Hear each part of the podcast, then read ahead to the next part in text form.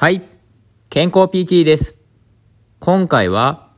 足首の骨折をした時のリハビリ方法についてお伝えしていこうと思います。基本的に足首の骨折をした場合は、しばらくの間、足に体重をかけることができなくなってしまいます。これは骨折の程度にもよりますが、約2週間から1ヶ月近く足がつけなくなることが多いです。そして、この足がつけない期間というのは、松葉杖を使って移動することが必要になっていきます。松葉杖を使って歩行するときのポイントとしては、松葉杖に寄っかかった状態で歩かないことです。よく間違ったやり方をしている方がいますが、松葉杖に体を乗っかかった状態で歩くのは、脇の神経を圧迫してしまい、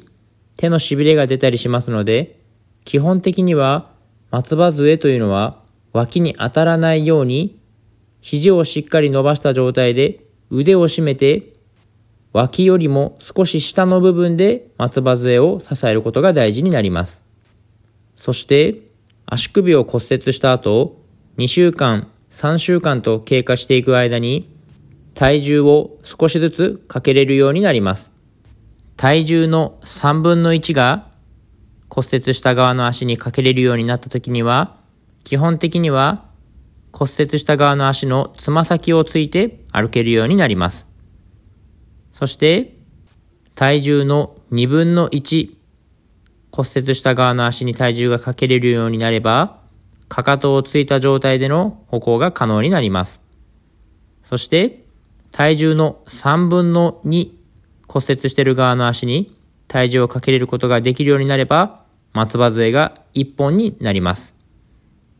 このような形で体重をかけれる量が増えていくにつれて、松葉杖での移動形態というのも変わっていきます。また、足首の骨折をした後は、足首が固まらないように、リハビリをしっかり行って、筋肉を柔らかくすることが重要です。特に、ふくらはぎ周りやアキレス腱周りというのは、硬くなりやすい部分でありますので、この部分をしっかりマッサージして、柔らかくしておくことが大事です。さらに、親指がしっかり反れるような状態にしておくと、足首が固まりにくくなります。足首を反らすときに伸びる足の裏の筋肉があるのですが、この部分は足首を硬くする有名な筋肉です。この筋肉をしっかりと伸ばすために、足の親指をできるだけ早い段階から反る運動、ストレッチ運動をしっかりやっていくことが大事になります。簡単にまとめると、足首の骨折をした後は、正しく松葉杖を使って移動すること。そして、足首が硬くならないように、アキレス腱周りやふくらはぎのマッサージをしっかり行い、足の親指がしっかりと反れるようにストレッチすることが大事です。今回は、足首の骨折のリハビリ方法について説明していきました。今回の話を参考にしていただけたらと思います。今回は以上です。ではまた。